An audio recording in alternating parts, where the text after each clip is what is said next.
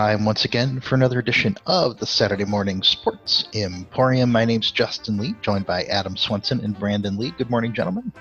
Good morning, gentlemen. Good morning.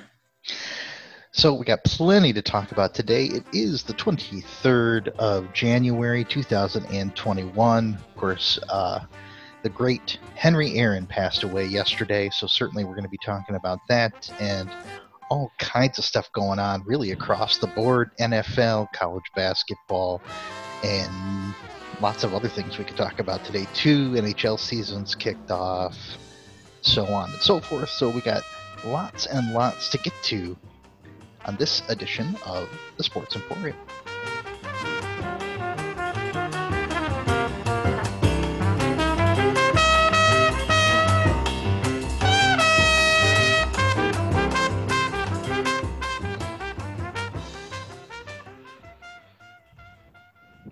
So I wanted to start today with uh, talking about Hank Aaron and uh, his passing away.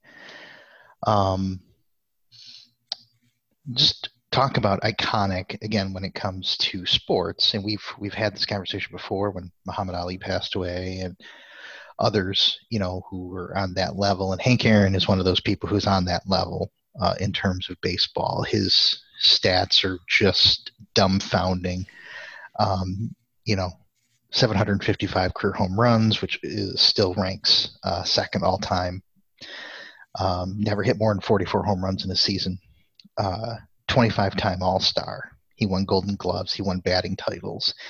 Uh, he was a base stealing threat. Um, I mean, just ridiculous. Almost 2,300 RBI, which blows away pretty much everyone else. Um, just ridiculous numbers. But much more importantly than that, what an ambassador for the game, what a kind human being, and a guy who also had to f- continue to fight through um, the racial strife that was still going on throughout his career. His he started in the majors in 1954. It's not that long after Jackie Robinson and Larry Doby, you know, broke the the color barrier in baseball, and even leading up to his um, his monumental 715th home run, which is, you know, when he passed Babe Ruth for number one all time.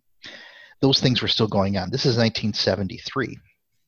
Just kind of setting the stage a little bit for. We're going to play about two minutes of the Vin Scully call uh, for his 715th home run, and just just to set the stage for it. Um, Aaron had finished the prior season with 713 home runs. Uh, so obviously there was a lot of media frenzy, and then in the off season, uh, Aaron was was constantly, you know, bombarded as you would expect. Oh, you know, what are you thinking? What are you going to do? But at the same time, he was also constantly bombarded with death threats, hate mail, um, just some really disgusting things. And the letters are actually uh, at the Hall of Fame in Cooperstown. And if you're interested, you can you can find them online. I won't utter any of what they say here, but he was going through this. Um, you know, this guy from Mobile, Alabama, uh, playing for a team in the Deep South and um, going through these things, even almost 30 years after the color barrier had been broken in baseball. And so, all this stress, all of these things, you know, just on the shoulders of this man who was super quiet, um, stone faced and what have you. And then here you have this moment where he finally hits that iconic home run. And um, so I'll go ahead and play this real quick and then um, just want to kind of talk about it a little bit. And I also have to say before I play it, Vin Scully is so amazing.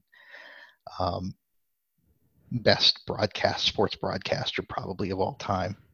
And the whole clip if you go listen to it there's also i'm not going to play in the interest of time the whole thing but he just the way he draws comparisons and what have you is is pretty awesome.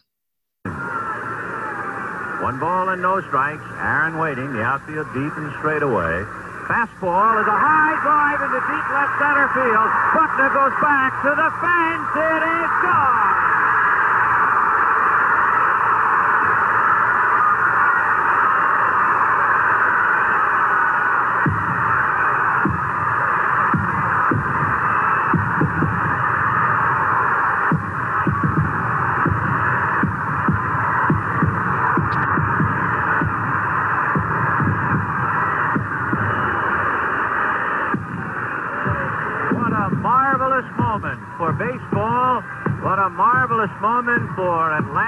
The state of Georgia. What a marvelous moment for the country and the world.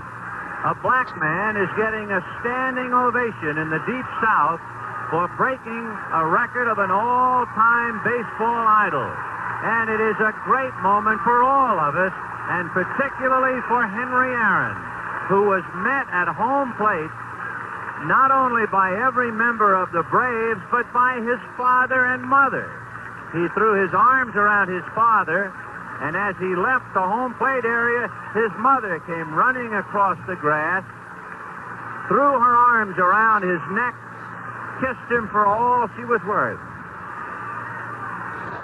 As Aaron circled the bases, the Dodgers on the infield shook his hand, and that was a memorable moment. Aaron is being mobbed by photographers. Is holding his right hand high in the air, and for the first time in a long time, that poker face of Aaron shows the tremendous strain and relief of what it must have been like to live with for the past several months. It is over. At 10 minutes after 9 in Atlanta, Georgia, Henry Aaron has eclipsed the mark set by Babe Ruth.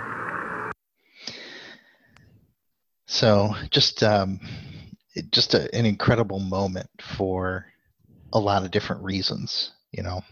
And I just thought it, it bared uh, reminding as we continue to, you know, um, live in a world that continues to have its own problems. Um, that progress is incremental, and this was just another bit of that progress, you know, that transcended just a sports record. Um, you know, Scully did go on to talk about the the the very big differences between Babe Ruth and Hank Aaron. You know, uh, Babe Ruth being, I think he said something enormous in his appetites, which I think is a great uh, great way of saying it. Whereas Aaron was this, you know, soft spoken, um, you know, person, but anyway, um, I just thought it really merited you know, having that conversation because it really goes into other things that we can talk about. Um, you know, and and some of the things might be talking about uh, the lack of you know black coaches being hired or GMs being hired in the NFL. It could be um, the fact that um, Kimberly Ng is the first woman in a major position in any sports franchise is the GM of the Marlins. We can talk about the Jared Porters of the world who was fired by the Mets because of his stalking of a reporter from years prior. It's all part of the the the fabric of conversations that I think are worth having, um, and how sports can actually help advance causes.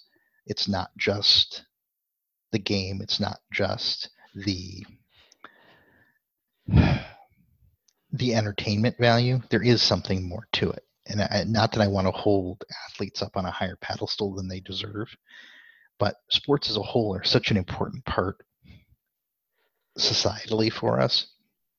They can help advance causes. And so I will step down off of my soapbox now and let you guys talk.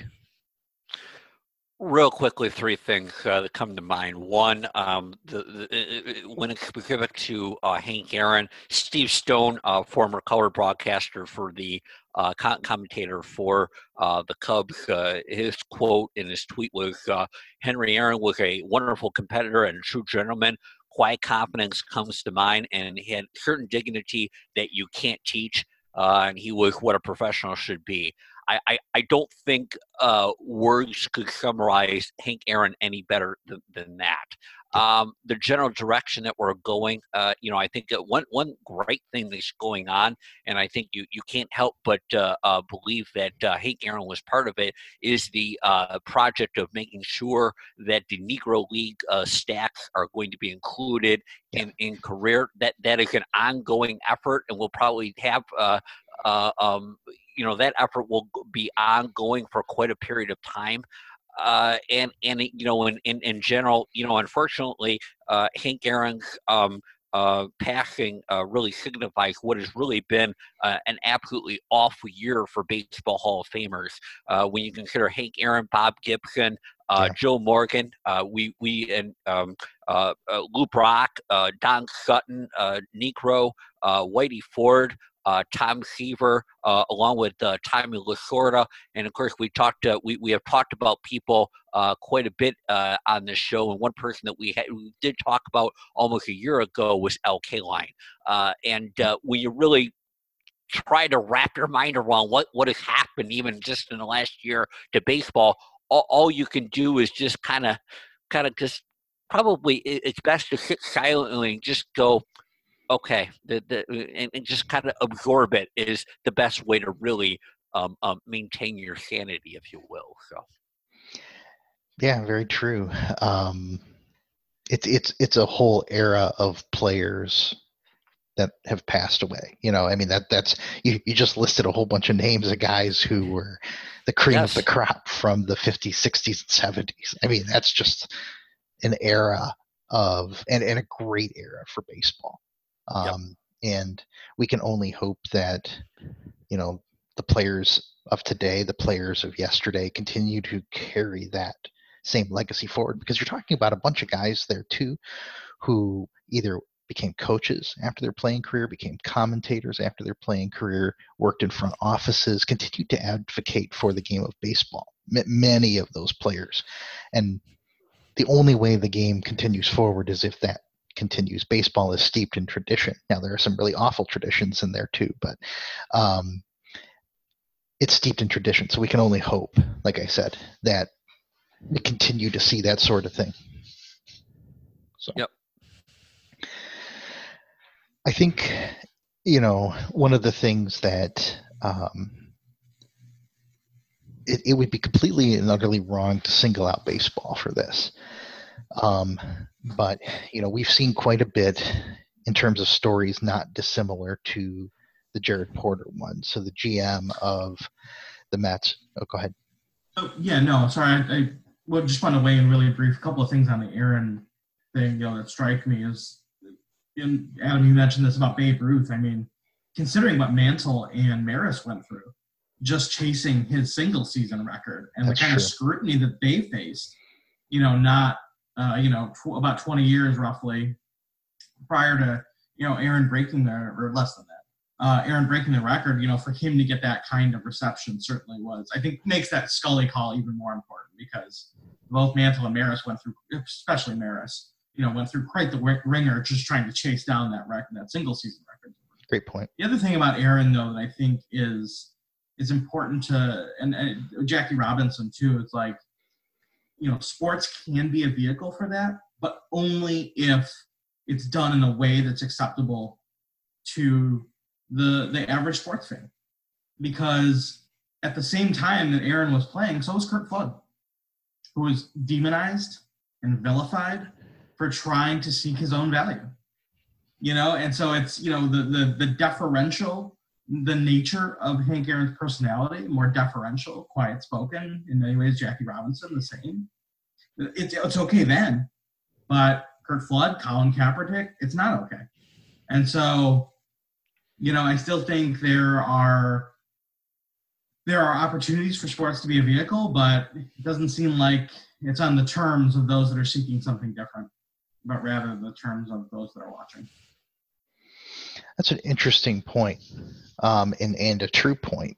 Um, it really does depend on what reaction um, whatever whatever the action is gets. Um, and I guess at the time, people were ready for Hank Aaron to take that. Well, the majority of people were ready for mm-hmm. him to take that. Where yeah, Curt Flood's situation was obviously very different.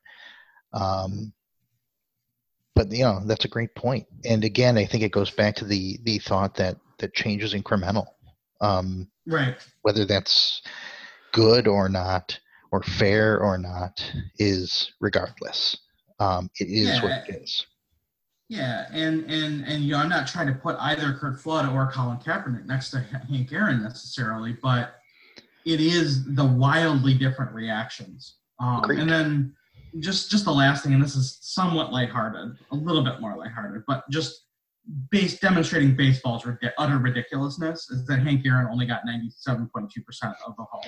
Here, Please, like for the love of God, like just baseball being baseball. Like, well, when we talk about uh, ridiculousness in baseball's traditions, um, one of the traditions was, of course, that no one can receive 100% ballots on right. their first vote, and I think that was largely the the reasoning behind, you know, Aaron not uh, not getting 100%. Although there may have been more, uh, uh, you know, unfortunate reasons for it, but yeah, that. Um, just baseball's clown car. Seriously, that's just obscene. But it is what it is. And just keep rolling along. Just keep rolling along. And you know, I think it's a lot too, um, not just how the public sees something, um, but it's also how the media portray it. Um, and it's also how the league handles these sort of situations. Um, I mean, think about this. I mean, think about Curt Flood. Okay, the league was definitely not happy with him. Um, and so that absolutely had something to do with this. Think about Kaepernick. The league was definitely not happy with him. And so the way that got portrayed, I mean, they absolutely were helping to control those narratives. I mean, there's a lot of money tied up right there. And anybody who potentially threatens that way outweighs what's right and wrong. I mean, that's that's just one of the. That's a great point. That's a really great point. Yeah, it's the role of the league, and yeah, that's a great point. And hopefully, we can continue to push those leagues in the right direction. And um, I would say current leadership of the leagues does not uh, does not bode well for that but it is more than just the commissioners, truthfully.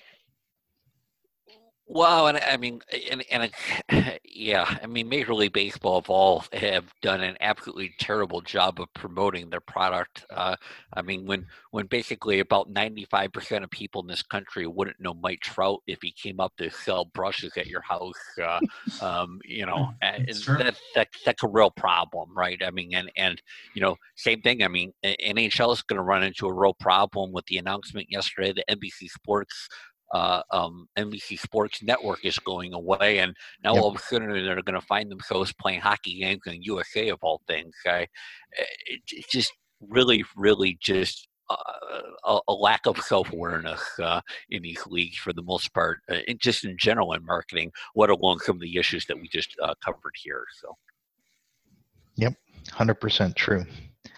Um, but you know, what I was saying earlier in terms of you know some incremental progress that has been made is in you know the treatment of women in the sports arena and you know and that's where this Jared Porter story comes in. Um, young executive rising through the ranks and, and there's quite a lot of that in in baseball where these guys right out of college get an internship, get a, get in, and then by the time they're in their mid 30s, they're VPs and general managers and what have you, uh, high-ranking folks within these organizations, which is a definite departure from the way it used to be, which was much more of you know the the old guys network. Um, but uh, what we've seen is some bad behavior that hasn't been tolerated, and that at least is a, is a positive thing. Um, and you know, Porter, when the text messages came out that he had texted this reporter 60 plus times without a response, sent all kinds of uh, lewd pictures and things of that nature. Um, you know, the Mets at least acted swiftly, and once they validated the story, we're like, okay, that's that. And the Astros, in, in a rare moment of of uh, doing the right thing, you know, a few years ago, when their assistant GM, that was uh, Brandon Taubman, you know, he was mocking female reporters uh, because they were asking questions about them um, trading for Marcel Ozuna, who was on a 75 game suspension for domestic abuse. and he was mocking them and saying how great it was that they went out and got this guy and called them some derogatory names. And the Astros' immediate response was to defend him. And they immediately published a report or a uh, statement saying, oh, he would never do that. Well, then when a whole bunch of other reporters, male reporters, came forward and said, no, no, no, we, we, we were there too, we heard it, the Astros backpedaled, fired him, and moved on.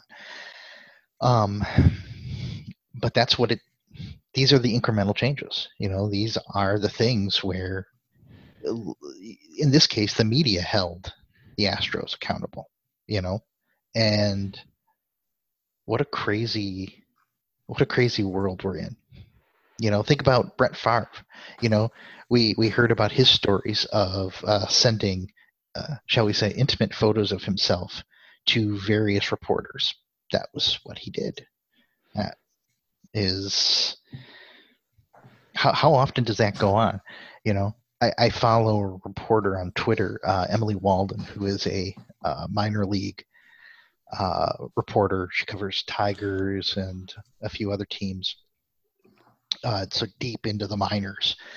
And she talks about one of the things she really appreciated about Ron Gardenhire was the fact that whenever he heard a player make a comment to her that was inappropriate, he would chastise that person right then and right there. And that really tells you two things. One is that I mean she was, you know, saying how good of a guy Gardenhire was, and that was really great to hear that that he was a, a good guy. But number two, so it's that commonplace that players make those kind of remarks that that is and and Gardenhire is differentiated because he actually held people accountable to that. What does that say about the state of the players in the game? Yeah, you know, it's this is a systemic problem. Um, and the same issue at the heart of this, and that's far beyond just baseball, societally, is, you know, one, who, who's in positions of power. And this is the same conversation we'll have when we talk about NFL black coaches. Who gets access to opportunity? Um, and then do uh, is there you know, you know like with, with the bar being so low with Gardenhire, like just chastising someone for saying something totally inappropriate is now a high bar, whereas now something to be commended. And whether owners or people in power structures are actively trying to dismantle things like misogyny, or they just aren't even aware of it enough to know to try to do that, that's what keeps the system in place, right? Mm-hmm. Is that you know there's a spectrum from Gardenhire are actively trying to, to you know to call out the inappropriateness to owners you know that are totally unaware are unoblivious don't care and to owners that may participate and partake in the very same misogyny and so you've got that spectrum you're dealing with um, yep. but you know like most systems, you know, if uh, if there is a majority of one type of thing, person, entity that controls all the power, tends the system tends to operate for who it was designed for. Mm-hmm. It, and really, the, the the most disappointing thing is we're going to have this. Con- we are having this conversation now. We are talking about it. We we and and and so we're three uh, uh, white gentlemen who are you know basically very much criticizing this sort of, in my mind, bizarre behavior that's being portrayed by other quote unquote gentlemen, right? But the, but my concern above anything else is that we're going to continue having this conversation until yeah. baseball, until corporate America, until all these different sports leagues really start taking this eh, seriously with decisive action. Now, Steve Cohen uh, the Mets uh, owner took decisive action once he found out within 24 hours. I, I, think it was 24 hours. I mean, maybe he, he knew it about it well before then, but but he, he made a very decisive decision to go. You know what? This is not how the Mets are going to operate, and we're we're going to take care of this.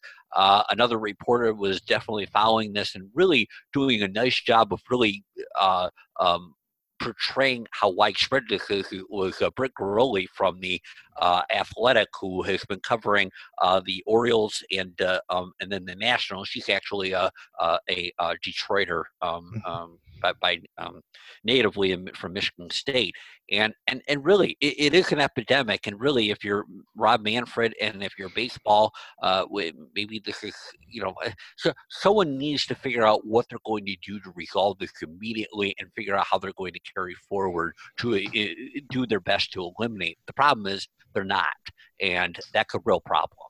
Yeah, and I think Adam, you make the absolute most critical point about where the change is driven from. That's kind of what I was getting at long-windedly was it's got to come from within the system itself. Yeah. The media is not the correct apparatus to make determinations on if people should or shouldn't, we're guilty, not guilty. You know, I, I mean that they it can be a tool to expose and expose in a way that couldn't be done otherwise, like in the case of Harvey Weinstein, because he had so much power within his industry. But the corporations, the teams have to take ownership for being decisive because they're the ones that are best positioned to one, stop it up front, and two, investigate it in the most thorough way. They've got to take the ownership.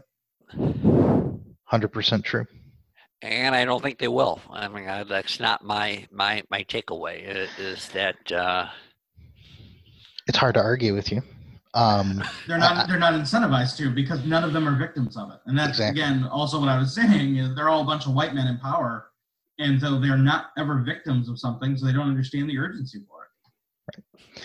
And that's where it, it it really comes down to. But it's also, I think, while while all of that is true, it is also incumbent upon us to have these conversations too, because the more conversations that happen, the more there is pressure on those higher levels, the more we might change the opinion of the next person to get into the front office, who in 20 years will be running that organization. And that is also how incremental change happens.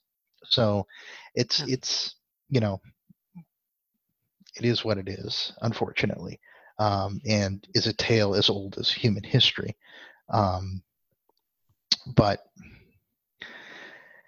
we just keep bringing it to the light and i think maybe maybe we've finally gotten to the point where at the very least we can collectively i mean there's always exceptions but we can uh, collectively agree that treating other people like garbage is not okay. Can we at least regardless of who they are let's not be assholes for for lack of a better way of saying it. And i think I mean, can, can we at least get behind that train? You know?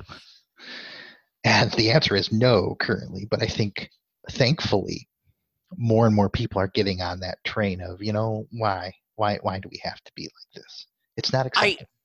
I I, I think it is you know, and I think when you look at it from a a longer context, if you will. Is there improvement? Absolutely.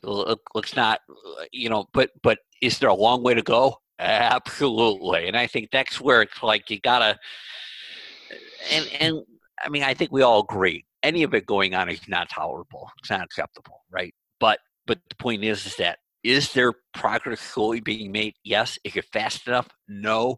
And what needs to be done in order to speed it up? And I think that's yeah. the biggest problem there. So here, here. So let's talk about the NFL real quick and just uh, you know the the the lack of you know black coaches and GMs because that is you know one of the things we've we've mentioned here. And I just kind of want to get your thoughts along those same lines like what's what's going on here? Because this is a sport um, where there's far more black players than there are in baseball for example. Um, and so you have a much bigger pool of individuals to go up into the coaching and front office ranks than you do in baseball. Um, so there is a difference there. So I, I did want to kind of talk about that as well. Yeah, you know, I'll, I'll start by referencing the last point just about who, you know, controls power, tends to surround themselves with people of a similar a similar mindset, a similar uh, a demographic and representation. So that's always going to be a systemic challenge. But I think football has, you know, other layers of challenges, and one of them is cult of personality. And you know, and football is just obsessed with these personalities.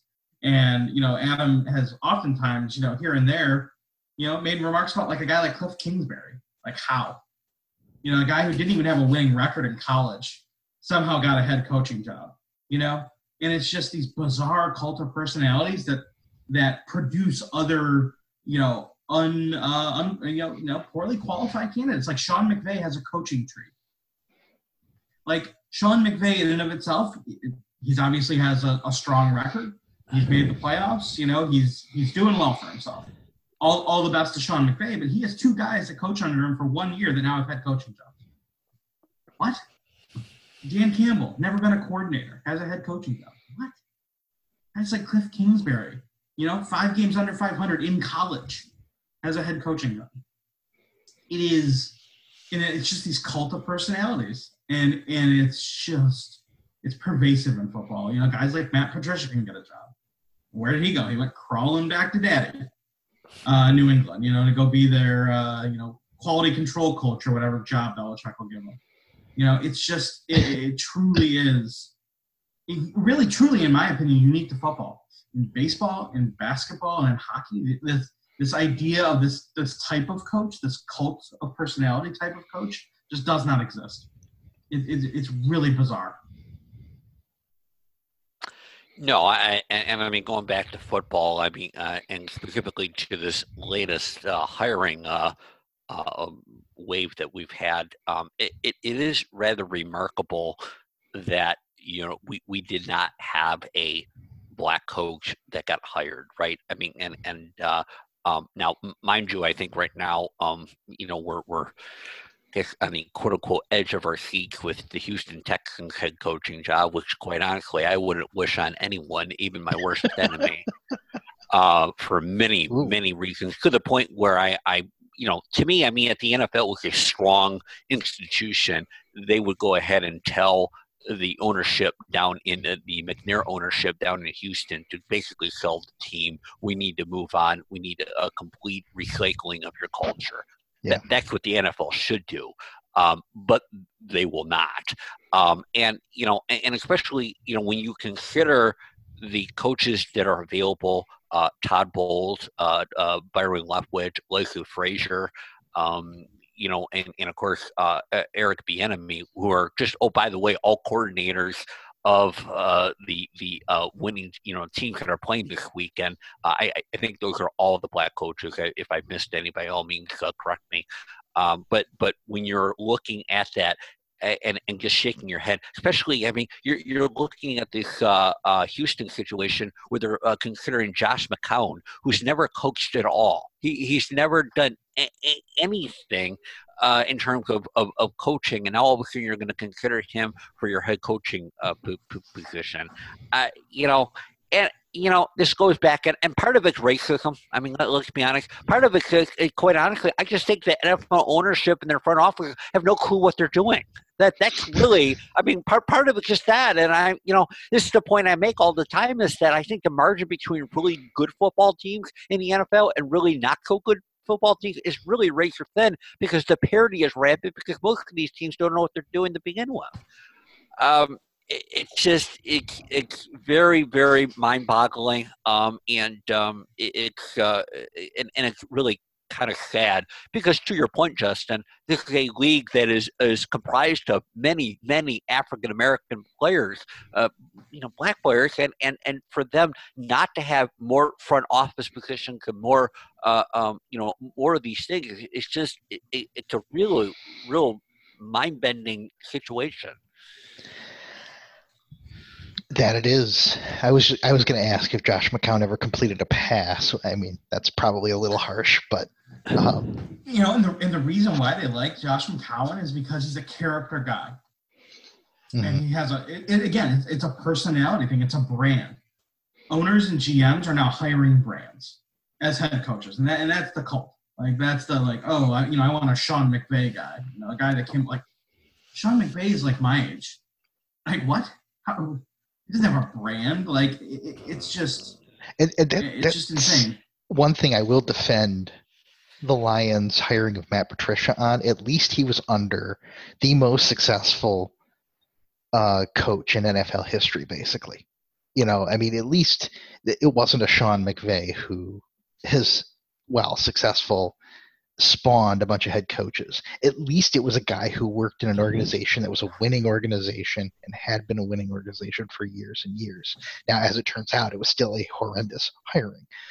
Yep. But you know, it, it it's not like this. And so let's talk about Dan Campbell because why on earth is he the Lions head coach?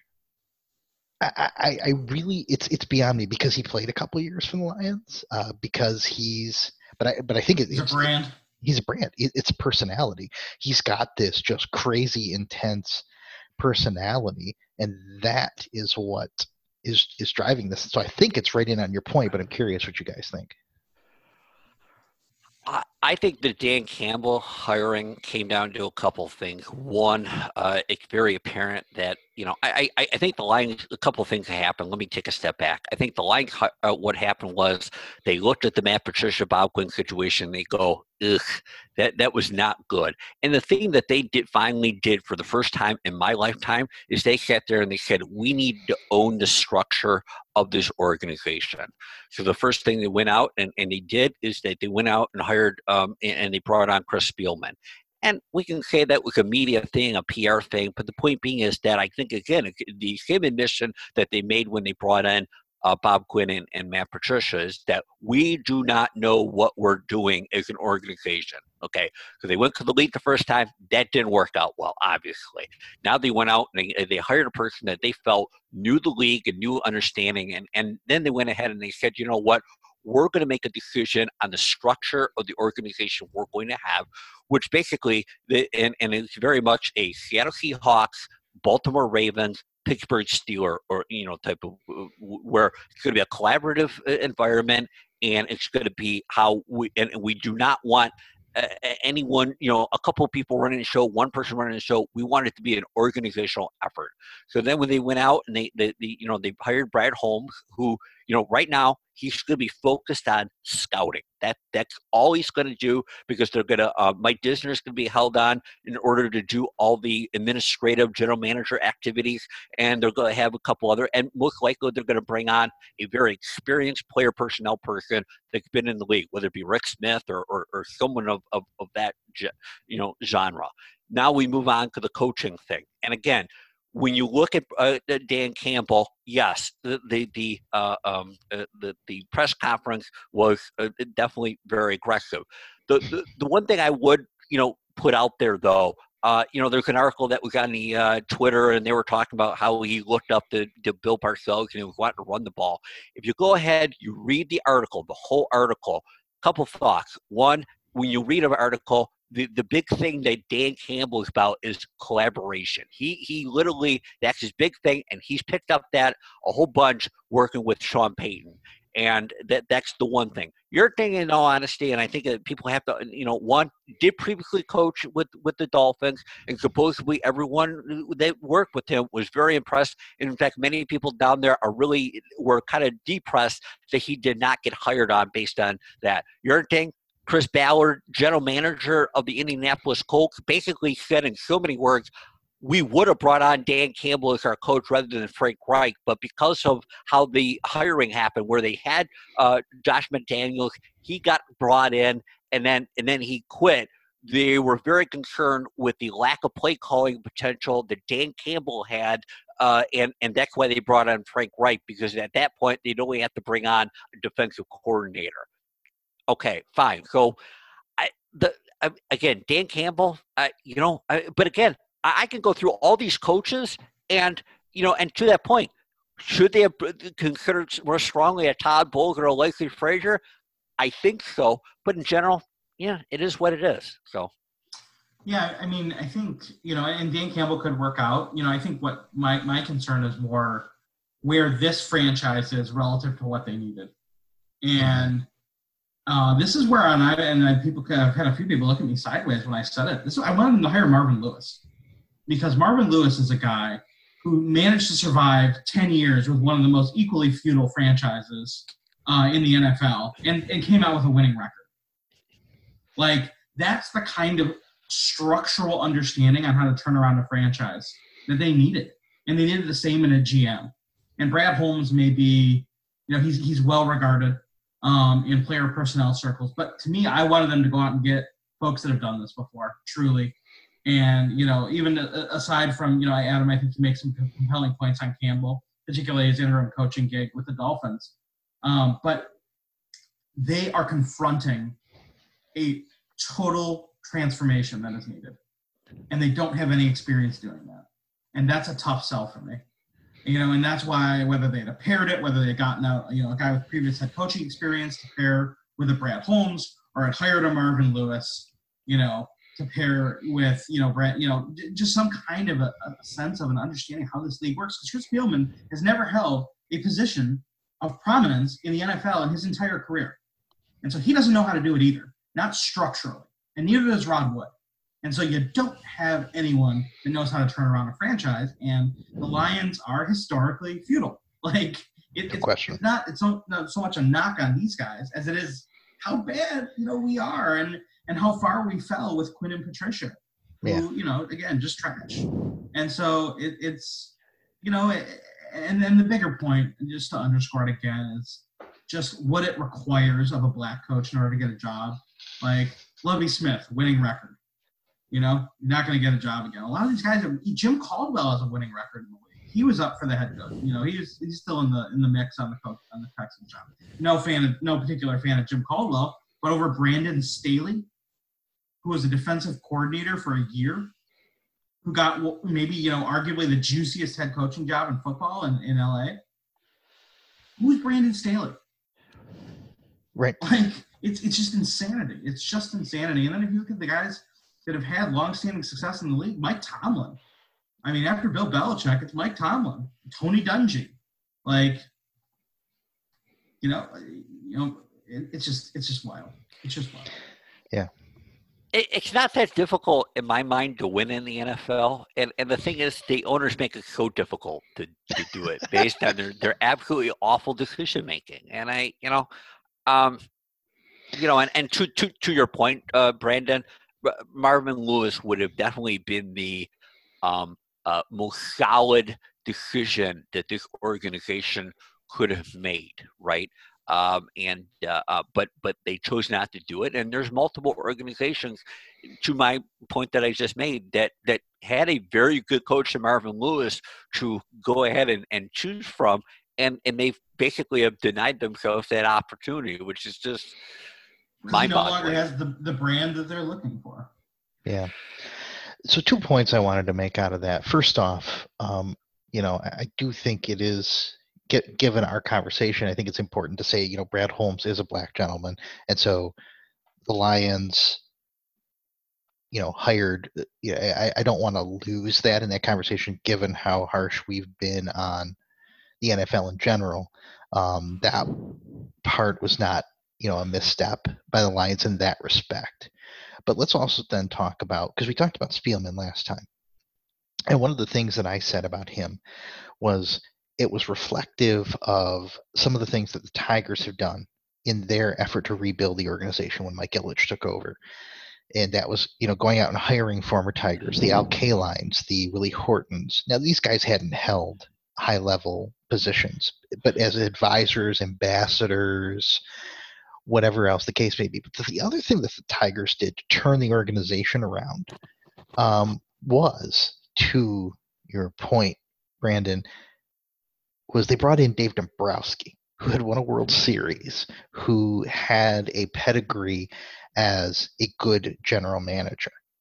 And no, he didn't get the Tigers to win a World Series, but boy, did he make some incredible changes. But that's true. That's a fair point. Um, but they they went out and they got Dave Dombrowski. Um, Dave Dombrowski went out and got Jim Leyland. Um, and so in order and the, Tigers, the, the 1990 Tigers were, and then of course the 2003 Tigers were as bad as bad can get.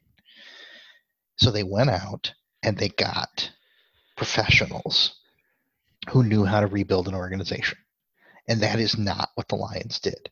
And boy, you just have to look down across the street, not even to Comerica Park from your Ford Field offices, and go, huh, what they do? and and I think it's the same way because look at the Tigers because they still made those mistakes too, bringing Bo Schembechler in when they did, and and you know Bo was great college football coach. Why was he general manager of the Detroit Tigers? It was very confusing and it didn't work out. Uh, even though he did actually have some good thoughts and ideas, he wasn't the guy to rebuild the organization. And it's the same thing here with the Lions. The Lions don't need to keep trying new things. They need to go out and get somebody who knows what they're doing. And, you know, They haven't done it since Mariucci. mhm. Well, and I, I mean, if, if if I were to, you know, I mean, if you were, were reading the tea leaves, uh, like I think a lot of people were, I mean, they did. You know, it appears that they tried their best to, you know, reach out to uh, uh, uh, John Schneider out in Seattle. Uh, uh, you know, and I mean, if you believe that that was true, and then Kevin Colbert from uh, a former, um, um, you know, Lions employee uh, now with Pittsburgh, who, quite honestly, may, may be the best at what he does in in the sport. So I think if if you believe that those reports are true, they did go out and try to get their Dave Dombrowski, Jim Jim, Jim Leyland, right? And I mean, outside of just going and, and saying to Bill Belichick, and you you know come here, even though I mean, amazingly enough, now reports are maybe Bill has lost his touch because he went seven and nine this season, which is you know, wow, shoot from the hip uh, commentary. Uh, uh, even though quite honestly, I think seven and nine with that team was incredible, but uh, that's a whole other point. Um, I, you know, especially with the Lions. I mean, the, the Lions to to the point. I mean, they, you know, they've had Martin Mayhew here, they've had Jim Caldwell here, and now they've gone ahead and got you know uh, Brad Holmes here. So they've done their part for for diversity.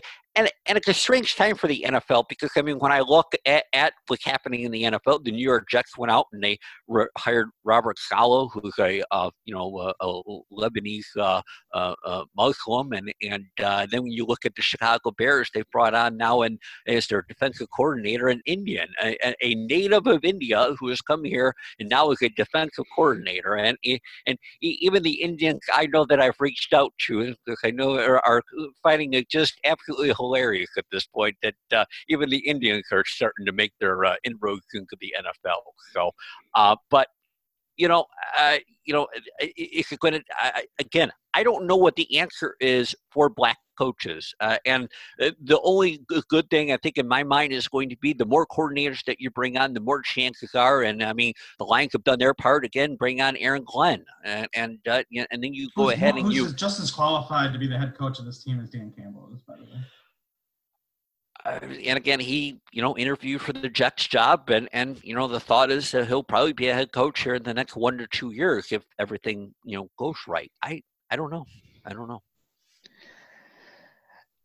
no answers. There's no good answers. I, I, To any of you it. know, I will give the the. I think the Aaron Glenn hiring is like an outstanding hiring, by the way. Also, if the rumors are true that they're going to pluck the defensive line coach from the Chargers, that is an outstanding hire. Um, I read that, That- late last night. That, That sounds like it's not going to happen as of this Oh, morning. that's- So that's too bad um, because that would have been a quite a haul uh, for them to hire him. He's done an amazing work with the Chargers on their defensive line. So we'll have plenty of Lions things to talk about over the next couple of months as we start to see what the new front office looks like, and then obviously the Lions Super Bowl coming up in April, uh, and what the draft looks like. Um, but I know we wanted to get to uh, college foot or college uh, basketball today as well. Um, so I wanted to. college football? Is, did Alabama score again? Do we need to talk about that? They did. And they still did DeVonta, DeVonta Smith catch another 70 yard touchdown pass? yeah well he's still running right now so he's open um anyway um so a little bit of college basketball uh before we get out of here and um we can start with uh oakland um and i actually had not checked their game from last night so uh i i, I did not look up last night so if you guys can take it from here oh brandon's looking Just, Sad. just wild and bizarre and just such a such a representation of the season. I mean, you know, first and foremost, dominate the first half, get utterly destroyed the second half. Zion Young goes nine for nine from three. Jalen Moore has a triple double. I don't know how many players in the history of Oakland basketball have gotten triple doubles. Something that's extremely difficult to do in college basketball, uh, regardless of the league you play in, because uh, of the, the lack of minutes. Um, you know, and almost blowing a game late. I mean, it just it was just a wild game and an encapsulation of Oakland season, and showed the the frustration and the promise uh, of a team that you know took Michigan basketball, who we should talk about in a second here, to overtime. You know, on one night, and then can lose to a conference opponent by 30 the next. You know, it just just wild, just wild stuff. And uh, you know, they're on a little bit of winning streak now. Um, had they, you know, they they would have been doing even better had they not thrown away a couple of games against Green Bay uh, before this current winning streak. And I'm going to say it again, and I'm going to pref. I'm going to put my same caveat I do every single time. Take out the transfer portal from the equation. I don't see why this team isn't ranked one or two in preseason conference rankings next year. Because Jalen Moore is a returning senior, Jalen uh, Zion Young is a returning senior, Rashad Williams is a returning senior, Oladapo's got another year of eligibility, and these two young guys, Parrish and Townsend, have looked dynamite. And so this team all the credit in the world to Greg Kampe for flipping the transfer portal on its head and bringing in some good talent here. Because Jalen Moore is maybe you know among the top five best players in the conference at this point. So uh, just just crazy. Uh, but I'm I'm excited. They are fun to watch. They are fun to watch. Yeah, to, to your point, Jalen Moore has been unbelievable. I mean, you you could argue that he is the best player in the conference. Um, you know, at at at this point, and certainly, like you said, the top five, uh, Brandon. And uh, when you're looking at the rest of this, you know, squad, you know, to to your point, you know, uh, young, you know, coming on out, you, you know, and really had not. I mean, you know, he, he, contributed for sure, and then to come out and be nine for nine from from three point land is just remarkable. Uh, and uh, Oladapo, you're you're absolutely correct. Uh, Rashad Williams is a bit of a roller coaster this season, but you know, I mean, eh, you know, and and when you take a look, I mean, we when we were on this show the last time, we we we were on January second. They had had a New Year's Day game against Wright State where they lost ninety to fifty one. That that's awful and then to come out the next day, the, the evening of the day that we did the show, and to be able to to, to turn it around uh, and and win by almost ten points, um, it, it's just it, it really is it, by ten points. It's quite a statement. And if you would have said on that last show that this team was going to be 500 over 500 in the conference when we did this, I think we would have all got a bit of a chuckle after that game, you know, recency bias and whatever. Um, and and that's where I think we've got to give a lot of credit to you know um, um, Coach Campion and what he's been able to do. And we talked about the job he's done with this team on the last show, and we'll continue to reiterate it that they they've done a good job of of really the coaching staff of being able to bring in these guys, figuring out the pieces, and it really does look like they're on an uptick with this, eh, you know, for, for this particular season, which is very good news. Yeah, it's exciting stuff. You know, Cleveland State's clearly the class of the conference uh, right now. I think they may still be undefeated uh, in conference play. Um, I'm not sure. Um, but yeah, you know, if they can get themselves, you know, two, three games above 500 to close conference play, they're going to get a really good seed and an opportunity to uh, to make a run here. So pretty cool, pretty cool. They have the talent to beat any team in this conference on any day. They've proven it. They lost against Wright State here recently, okay. 80, 85 to 49. Well, so they were due. Yeah. But they were previously undefeated. I thought. I thought they were like. No, no, no. You're right. Yeah, they, they, were, they were undefeated in conference play uh, with losses at the beginning of the season to Toledo, Ohio, and Ohio State. So. Gotcha. So it's uh, more of the wait and see, and again, one of those things. Gosh, how many times have we said this? Where anything can happen in the league tournament, and We'll just usually hasn't been against them. Yeah, usually yeah. it's not good. So that's no. what we're like. Where I mean, I I like the way this season is kind of warming up here. Is that I think it's on the uptick, which usually is not the case with this team down the stretch. And I think particularly di- in different because of the pandemic. Kampe's decision to go through the gauntlet um, really has not been replicated by anyone else this year uh, in the league, and and even a lot of other mid majors have not gone through that just because it was too difficult from a scheduling standpoint. And you Right. hope that it makes a difference. You hope that they played state competitively for a half makes a difference. You hope that they went life or death with Michigan, who looks unstoppable. You know, makes a difference in, in conference tournament time. You you almost wonder if they played Michigan State again if they'd win. Maybe. Talk about a team without an identity. So yeah, let's talk a little bit about the Spartans, and then we'll get to the Wolverines after that. A tale of two very different teams. Um, things things aren't really happy in Izzoland right now. That's probably an understatement. Uh, no, you're absolutely correct. I mean, this is a team in Michigan State that uh, you know, w- you know, we talked on this show after that game against uh, Duke at Cameron State uh, Indoor Stadium, where you know that they were absolutely looked just like they were going to take on the world. And now, I mean, uh, you know, they they they had wins against Nebraska and Rutgers, and the Rutgers game was actually a good win because Rutgers is, is actually number 15 in the country. Uh, but then they had a rough loss against Purdue. Uh, but to Brandon's point, when I'm watching uh, the the Michigan State Spartans, that there is no identity with that team, and the, the- not not the uh, the gusto or the energy that I saw from them uh, last year with Cassius Winston. And uh, um, uh, you know a team that you know many felt like if they were going to play the tournament at the very least they make the final four if not win it all. And now it seems like they're they're they're a little lost. But I say all those things, and it seems like it sets up for a, a Tom Izzo special here as we're in the mm. middle of January. Then all of a sudden we go, oh, remember that show we did back in the middle of January when we didn't think the Spartans were good, and then they're sitting there in the Final Four again. So I, I I'm I'm very careful about making sweeping generalizations about college basketball as a whole, especially Michigan State. Yeah, the, the team. I think that's fair. The team has a lot of talent, and so you and Tom Izzo's a phenomenal coach. Uh, so you can't count them out. But what I will say is that both Notre Dame and Duke, which were their signature wins that generated Final Four talk, have turned out to be pretty bad. You know, Duke is unranked uh, and continues to struggle. Notre Dame is awful.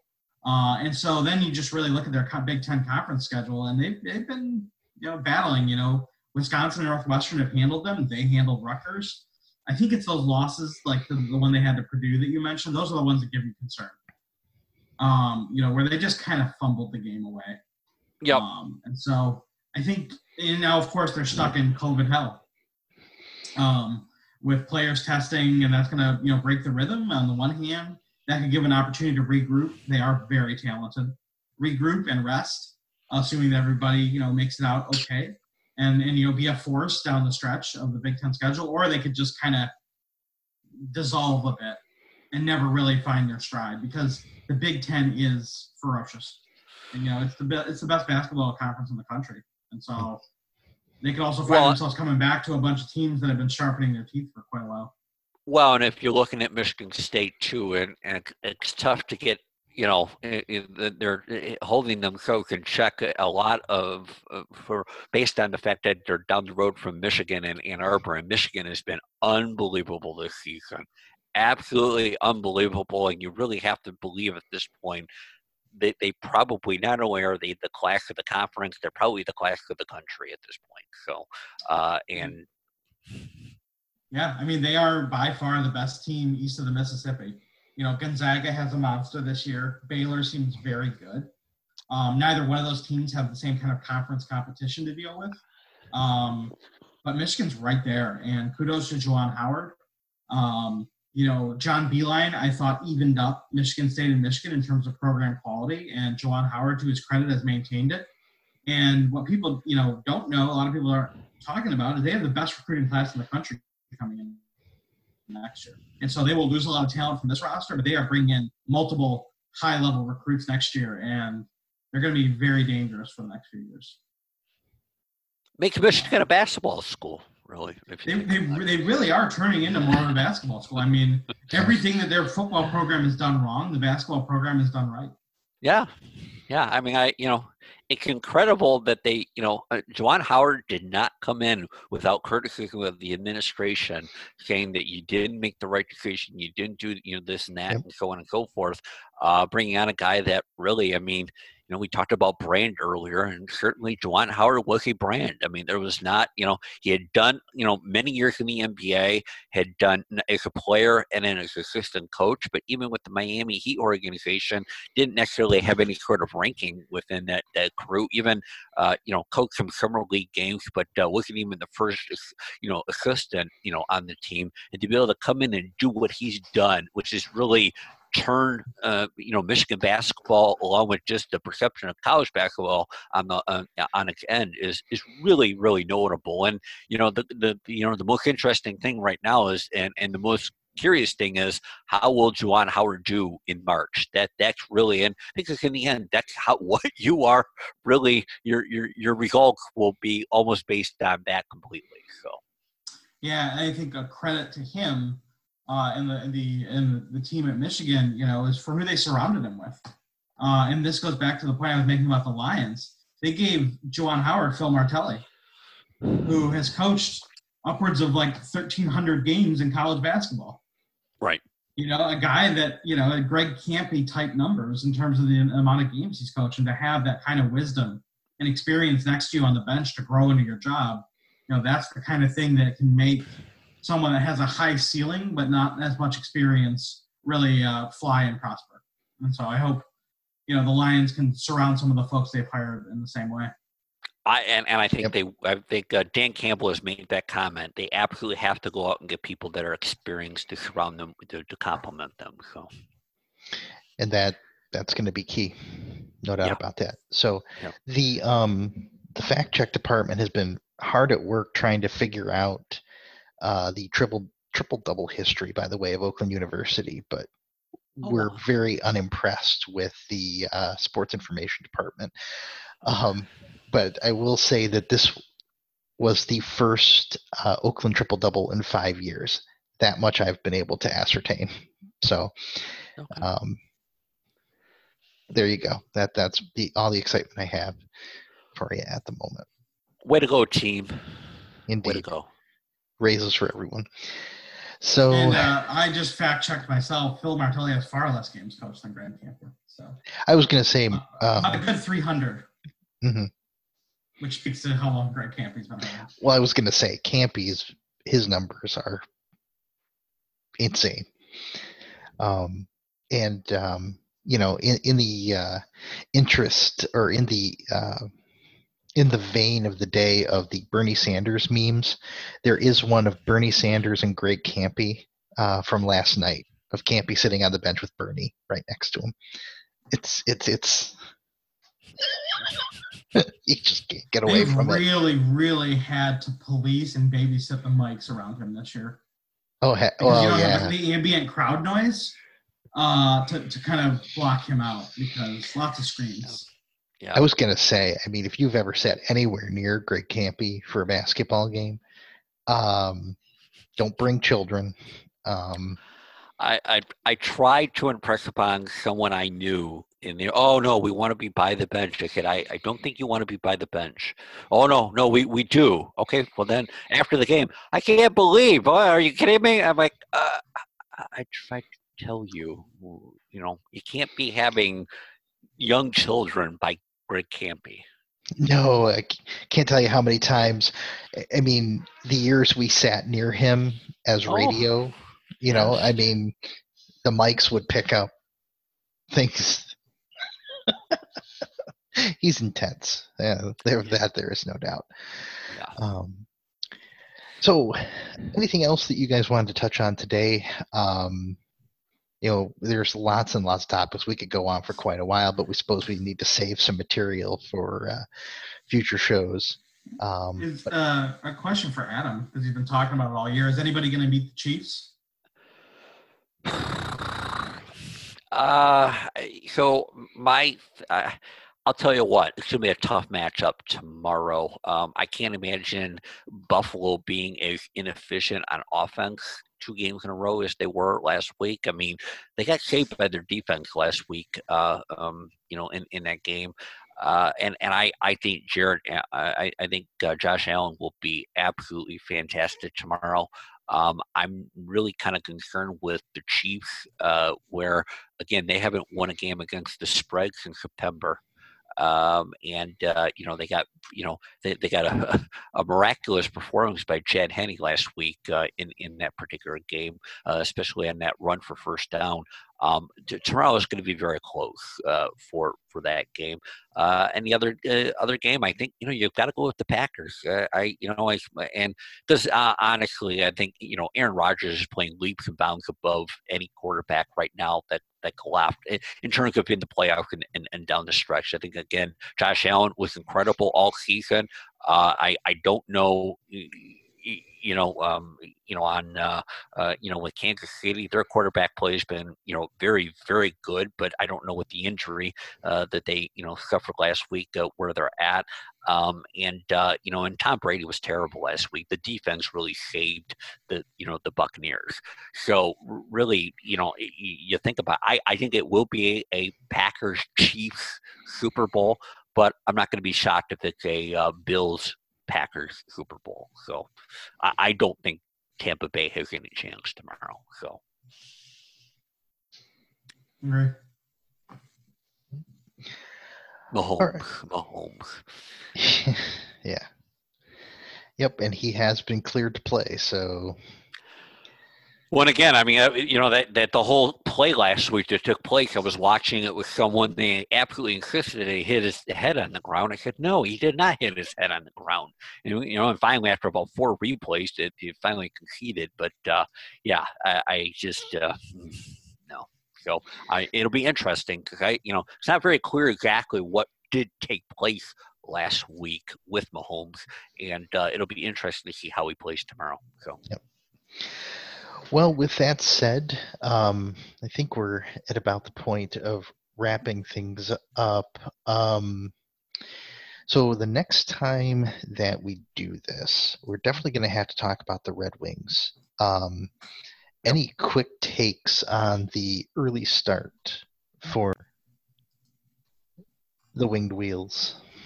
Been very interesting. The games I've watched, it seems like a good Jekyll and Hyde. I mean, that first game of the season, I mean, they looked like they were skating in quicksand, and then they had a game earlier this week where they just looked just blazing fast on the ice. Then last night again, they went back to the quicksand thing, and uh, um, you know, and and really the big thing to me is the goalkeeping. I mean, the the goal the goal playing has been in my mind, pretty good uh, uh, uh, from what I've seen, and it's really put them in a, uh, you know, at least some sort of competitive, and they need to really get their offense uh, turned up a bit. So, yeah, yep, no doubt about that. Um, I know, Adam, you wanted to mention something about Bobby Ryan. Um, so he's off to a good start. Yeah, he hasn't he hasn't fallen apart yet, so that's a, a positive. No, no, I mean, again, a good Steve Yzerman pickup and a guy that definitely looked like he's a, a, good guy for this roster, sure. And, you know, Larkin being uh, made the captain, that was a decision since our last show. And so far, he's been very much playing like a captain. So, yeah, I think the, the thing to watch, you know, is uh, are, are, they? We've talked with you know all the rebuilding teams we have because we have quite a few here in Detroit right now. Is do they make that that jump to kind of that middle ground? You know, where the Tigers started to flirt with in 2005. Are they are they making that jump this year, or are they going to live in Pistons land, yep. where it'll be it'll be great if they get to 15 wins, or if they find well, the fountain of youth. Well, yeah, it's going to be. Uh, I, I think it'll be the the latter, not the former. So. With that said, that's going to wrap it up. We'll be back on in a uh, a few weeks with plenty to talk about wings, pistons, Super Bowls, all those fun things, and whatever other insanity happens in the meantime. For yep. Brandon Lee and Adam Swenson, my name's Justin Lee. Thanks for listening to another edition of the Saturday Morning Sports Emporium.